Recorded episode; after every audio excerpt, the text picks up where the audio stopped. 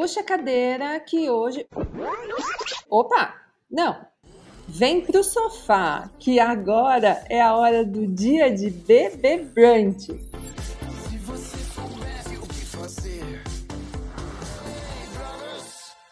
De Brunch ganhou uma temporada inteira dedicada ao Big Brother e a sua influência no mercado e na sociedade. nessa temporada especial, divide o sofá e a pipoca aqui comigo a Isaf Karawi, que é jornalista e doutora em Ciências da Comunicação pela USP e autora do livro De Blogueira Influenciadora. Como vai, Isaf? Mais uma semana.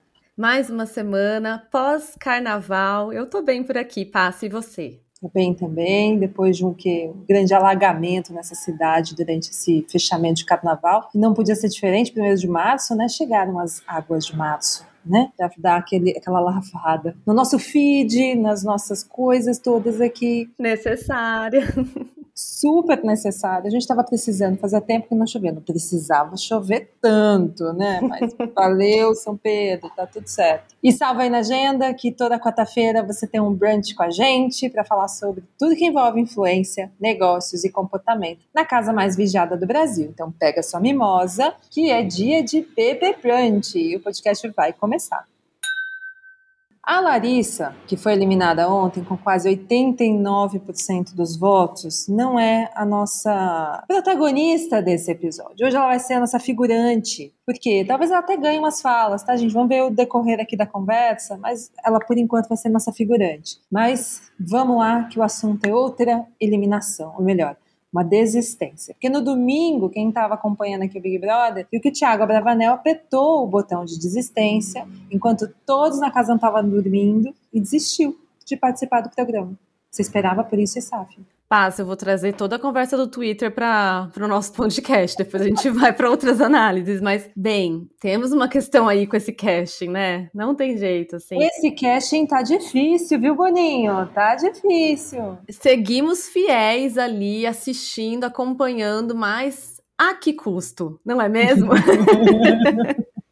Mas enfim, eu, eu, não sei se eu esperava, difícil dizer, né? Mas o Thiago tava mesmo deslocado, para quem não tá acompanhando, ele tava se sentindo excluído. Ele era amigo de todo mundo, mas não conseguiu alianças, então acho que ele viveu ali uma pressão esquisita, desconfortável. E daí pediu para sair. Hoje a gente quer falar sobre desistir, sobre abrir mão e como isso é um fantasma que assombra também os criadores e os influenciadores digitais, que todo dia topam com esse desafio, né, de compartilhar o próprio BBB da vida privada. E vamos combinar, quando a gente fala de influência, né, é um negócio bilionário. Eu estava lendo há pouco um relatório mostrando as previsões do investimento em marketing de influência durante este ano e beira os 17 bilhões de dólares, gente. É do Influence Hub esse dado. E aí, quando a gente olha para tudo isso, a gente percebe porque que isso parece um modelo de negócio perfeito, né? Recebidos, os publis, essa vida de rei e de rainha, mas é aquilo, a que custo? No episódio 4, a gente falou sobre engajamento pelo ódio. Se você não viu ainda, deixa aqui salvo para ouvir depois que terminar a nossa conversa, tá?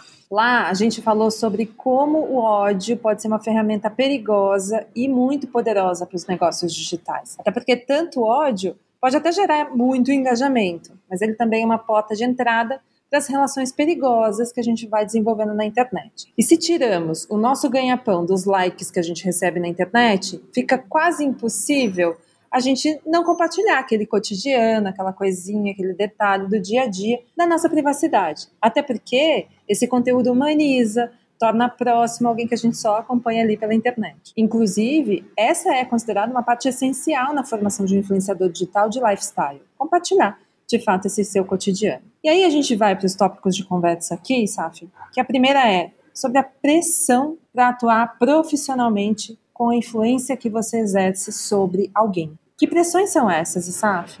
Eu acho que tem a pressão para todo mundo também, né? Passa de produzir conteúdo de maneira geral, como se a nossa presença nas redes fosse igual a produzir conteúdo. E acho que todo mundo deve estar acompanhando agora uma onda no Instagram, né, das fotos do mês colocadas ali despretensiosamente no feed, sem muita pretensão de se produzir um conteúdo imprescindível para a internet. E como hum. isso é interessante, porque também é uma forma de despressurizar, né? um momento de é descompressão, assim, ó, nem tudo que se faz aqui precisa ter um fim mercadológico, um propósito é, de monetizar conteúdo, enfim. Mas isso estou falando de pessoas que estão ali na internet e produzem de forma mais descompromissada, entre aspas, né? Agora, uhum. pensando em influenciadores digitais, acho que as pressões são muitas, desde. Agora a gente está vendo, né, a, a guerra Rússia-Ucrânia. Então a gente uhum. tem pressão desde se posicionar em relação às coisas que estão acontecendo, o que a gente sabe que é essencial, é importante, mas também exige todo um, uma organização do influenciador, um estudo, uma dedicação a um tema. Então é uma pressão uma pressão que vem do, dos seguidores, que vem da mídia, que vem de várias esferas diferentes. Existe uma pressão de tornar, de novo, né, a vida privada algo que tenha visibilidade, algo que seja visto por muita gente. Uma pressão no sentido de você precisa mostrar o que aconteceu com o seu relacionamento, com os seus filhos, com a sua família.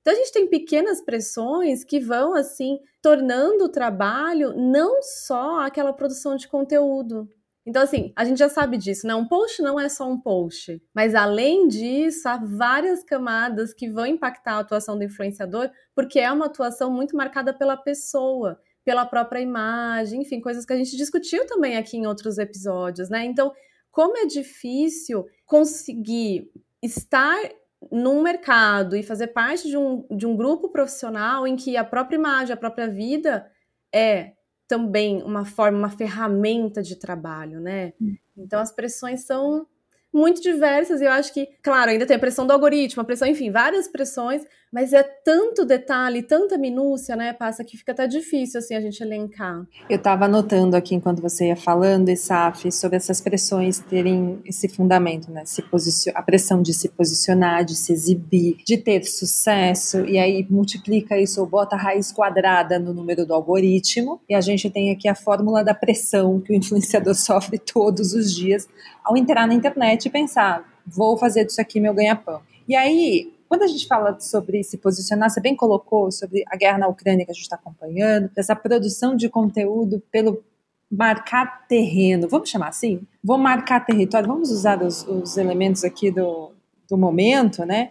É quase como se a gente visse o influenciador numa pressão de marcar território. Ele precisa, não porque ele quer, mas porque existe todo um contexto em torno dele que é a sociedade, a comunidade dele, os acontecimentos, os concorrentes, né? Lembrando aqui influenciador como negócio, que o outro influenciador é meio que um concorrente dele, e ele se coloca num lugar de sofrimento, né? A gente já falou disso em alguns episódios aqui, que se ele não se posicionar, ele perde equity de negócio, né? Ele perde espaço, ele perde relevância. E aí nessa a gente tem casos como que a gente viu da Rafa Kalimann, ex-participante do Big Brother, tentando né, trazer conteúdo, se posicionar, respondendo à pressão de que um influenciador precisa trazer algo relevante para sua comunidade, né, colocar ali os pés pelas mãos numa situação que, assim, era só ter ficado quieto. Mas aí tá o ponto, né, passa dessa pressão que vem de muitos lugares. Então tem, por exemplo, nesse caso específico, né, da Rafa, essa pressão por você tem que falar sobre alguma coisa. Acho que a gente tem até mudado um pouco esse tipo de cobrança, o que é muito positivo, mas tem uma pressão também no sentido de dos fluxos de informação da rede. Então, se está todo mundo falando sobre uma guerra, por exemplo, será que o influenciador não precisa também se sujeitar a falar sobre esse assunto porque, bem, é o assunto que nesse dia o algoritmo vai entregar mais? Nesse dia as pessoas vão buscar mais no Google? Será que não é importante trazer essa pauta meio que para surfar na onda, mas também por uma pressão do, das temáticas que são levantadas ali naquele dia, né? Então, só aí já são duas pressões muito diferentes, uma que vem dos seguidores e de audiências, que é talvez a mais delicada para gerenciar, né? Então é aquilo que se espera do influenciador, uma vez que o influenciador ele ocupa aquele lugar porque as pessoas o colocaram ali de alguma forma, né? Então é uma pressão difícil de, de administrar em alguma medida. E essa pressão, acho que das, da, do próprio ritmo de produção também, né? Uhum. Levando aí em conta, é preciso fazer tantos vídeos num dia nos stories, é preciso fazer tantos posts no feed. É preciso mesmo? Bem, às vezes até as marcas cobram por isso, não só as redes sociais. Então, uhum. às vezes não é esse o ritmo de produção que o influenciador espera, mas há uma pressão nesse sentido. Então, poxa, são muitas pressões. E, e, e, na semana passada, no último episódio, A gente falou do, do documentário Fake Famous. Para quem não assistiu, de novo a gente indica é, assistir esse documentário que vai mostrar ali só a parte legal dos influenciadores, né? O brilho, o glamour, os seguidores, as festas, as viagens de graça.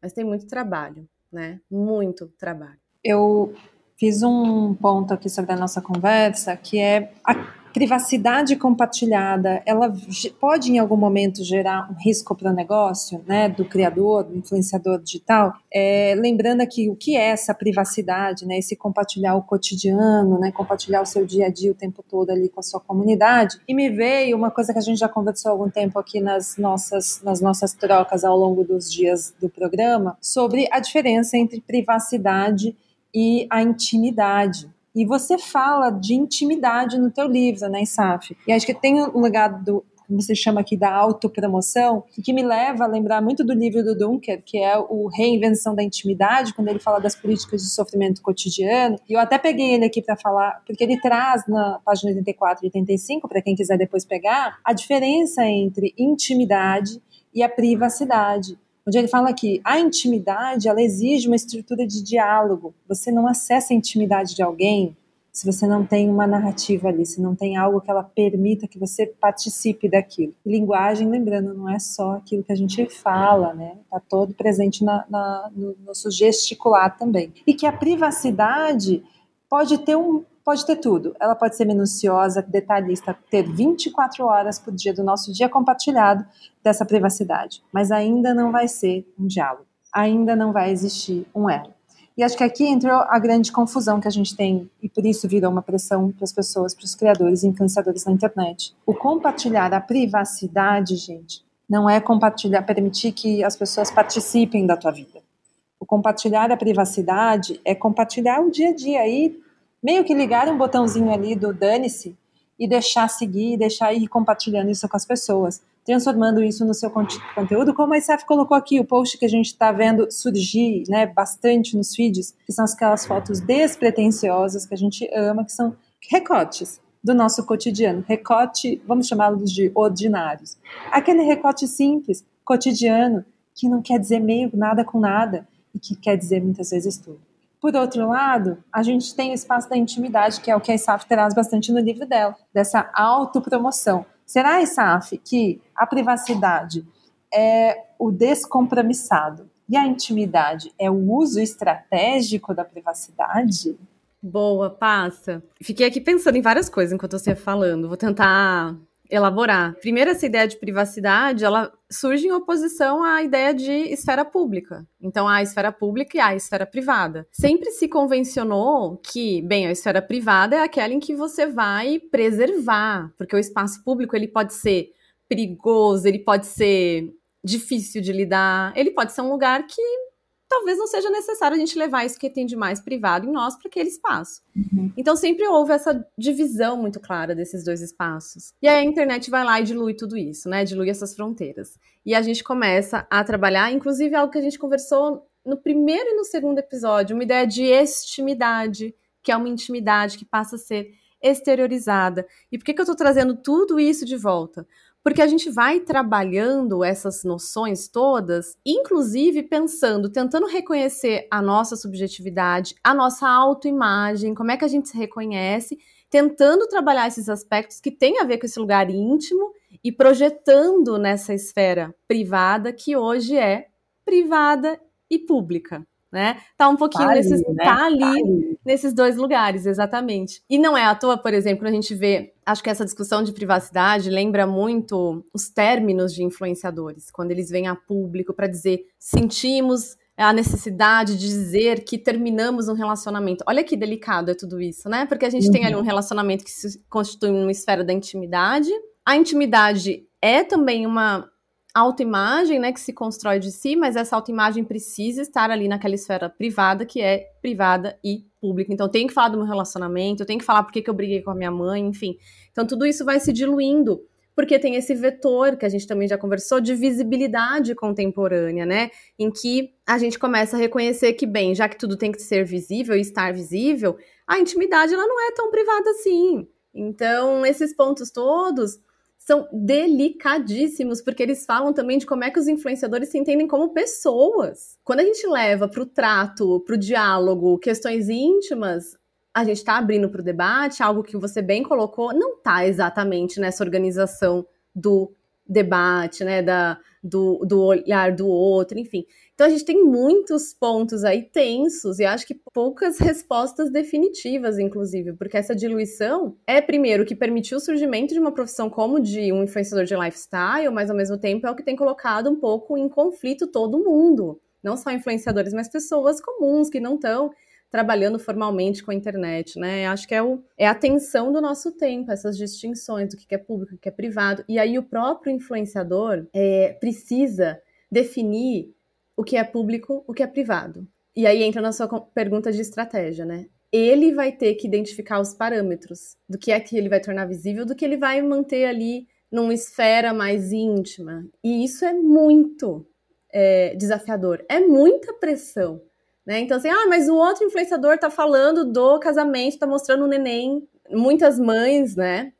Não mostram. Criar o perfil, criar o perfil do feto no Instagram, gente. A gente perfil... acompanha essa história. E aí a gente tem o extremo do feto que tem um, um Instagram com milhões de seguidores e o, o outro lado que é a mãe influenciadora, criadora que não mostra o neném. E aí vive uma pressão também do tipo, como é que você não vai mostrar o seu filho? Como assim? O que tá acontecendo? Enfim, aí os questionamentos são os mais malucos possíveis, até. Ai, você não ama tanto, por isso não quer mostrar. Ele é feio, por isso não quer mostrar. Juro, passa. É, passa tá rindo aqui gente. no bastidor.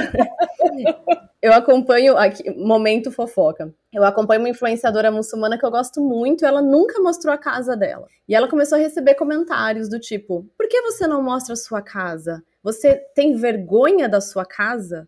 Ela é muito humilde ou é uma casa feia? A decoração não é bonita, ela começou a ser questionada neste ponto, porque ela não mostrava a casa. E ela precisou fazer um stories e dizer: gente, eu não vou mostrar minha casa porque eu não quero que identifiquem a arquitetura do meu prédio, onde eu moro, eu tenho filhos pequenos, enfim. Então, de novo, olha a pressão que é para o influenciador encontrar essa linha tênue uhum. do que é público, do que é privado, do que é vida íntima.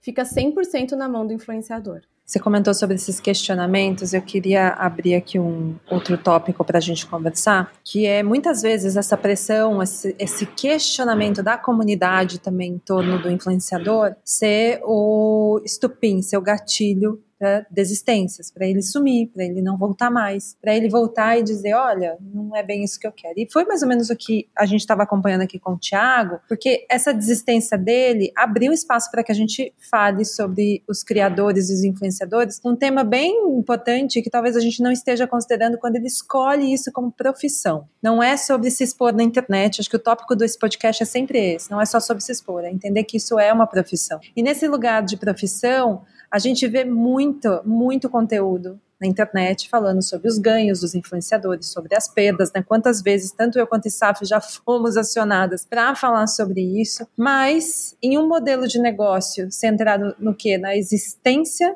de uma pessoa física, né? Não é só um CNPJ ali, a gente não pode desconsiderar o fator de saúde mental de todo esse jogo. E esse tem sido um tópico constante nas conversas com influenciadores durante os últimos anos e parece que ainda não tem solução, né, Sá? Parece que a gente vê essa fórmula se repetir. Alguém começa a irritar na internet, logo ela começa a fazer muitos publis, meses depois ela vem a público dizer que está com problemas emocionais e precisa sumir da internet um pouco. A gente está vendo isso se repetir e a gente não vê nada que possa dizer que possa mudar. E é quase trazendo aqui o teu vocabulário como se padecer fosse imperativo da carreira de influenciador. E isso é grave, né? É gravíssimo. E a gente pode pensar em tanta coisa, por exemplo, o burnout foi agora é, categorizado como uma doença ocupacional, né? E acho que não é exatamente esse o termo, então psicólogos, psiquiatras me corrijam, por favor, mas foi entendido aí como uma síndrome que agora integra o CID, né, que é a identificação da Organização Mundial da Saúde de transtornos decorrentes do trabalho. Então a gente já tem uma sociedade aí do que lida com burnout. Acho que o Bill Chun Han fala disso na Sociedade do Cansaço, um autor que já discutimos aqui, inclusive. Então, há esse comando social que tem a ver com as lógicas neoliberais de que é preciso trabalhar o máximo que você puder, a máxima dos coaches, do trabalhar enquanto eles dormem, enfim. Então, a gente já tem isso para a nossa sociedade de maneira geral. Para os influenciadores, e essa discussão de burnout tem aparecido com muita força quando a gente fala do trabalho dos influenciadores, especialmente por conta das pressões é, advindas dos algoritmos e dessas lógicas opacas das redes sociais que exigem uma produção dos influenciadores, primeiro, que eles não entendem qual é o tipo de cobrança, não há nada claro em relação a isso. Bem, eu preciso postar todos os dias ou eu posso descansar no fim de semana? Tudo bem se eu descansar no fim de semana ou não, não posso? Não há nenhum tipo de acordo feito com os influenciadores.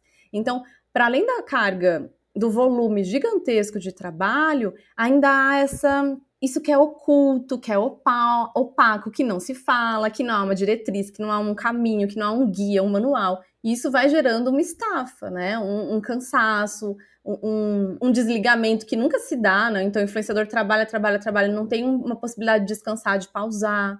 Então, é, é, curioso até pensar no burnout e como é que a gente poderia acrescentar uma categoria ali, né, de esgotamento pelos algoritmos. E aí trazendo uma outra conversa, né, porque a gente já falou de exposição, e isso tudo tá também é, faz parte desse adoecimento, talvez, dos influenciadores, mas trazendo os algoritmos aí para a mesa, acho que é outra discussão importantíssima. Isso porque a gente nem falou, né, passa de discurso de ódio, de linchamentos, enfim, outras outras camadas ali do trabalho dos influenciadores que são igualmente difíceis de lidar. Eu penso aqui numa outra coisa, Saf, que é sobre esse esgotamento pela esperança de que um dia vai dar certo. Sabe? Quantas vezes a gente ouve do influenciador, né, o desejo dele quando ele começa, quando ele começa a transformar isso de fato numa, num negócio, que ele quer investir o tempo dele, muitas vezes o dinheiro, mas chega um momento que ele se esgota pela esperança de que um dia vai dar certo e esse dia parece que nunca chega. Mas acho que essa estafa também chega porque ele acaba achando que vai vir seis meses. Né? Porque a gente tem pessoas fora da curva que em seis meses dão resultado. Porra, tem. Mas a, o, a média, né, o geral que a gente vê são pessoas que passam anos vivendo nesse lugar da esperança.